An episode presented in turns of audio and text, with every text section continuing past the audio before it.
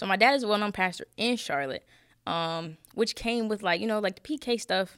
People always giving food. That's one pro to being a PK. It come with food because you know the people in the church can cook. So we was always fed. I'm not gonna lie, the food, bussin'.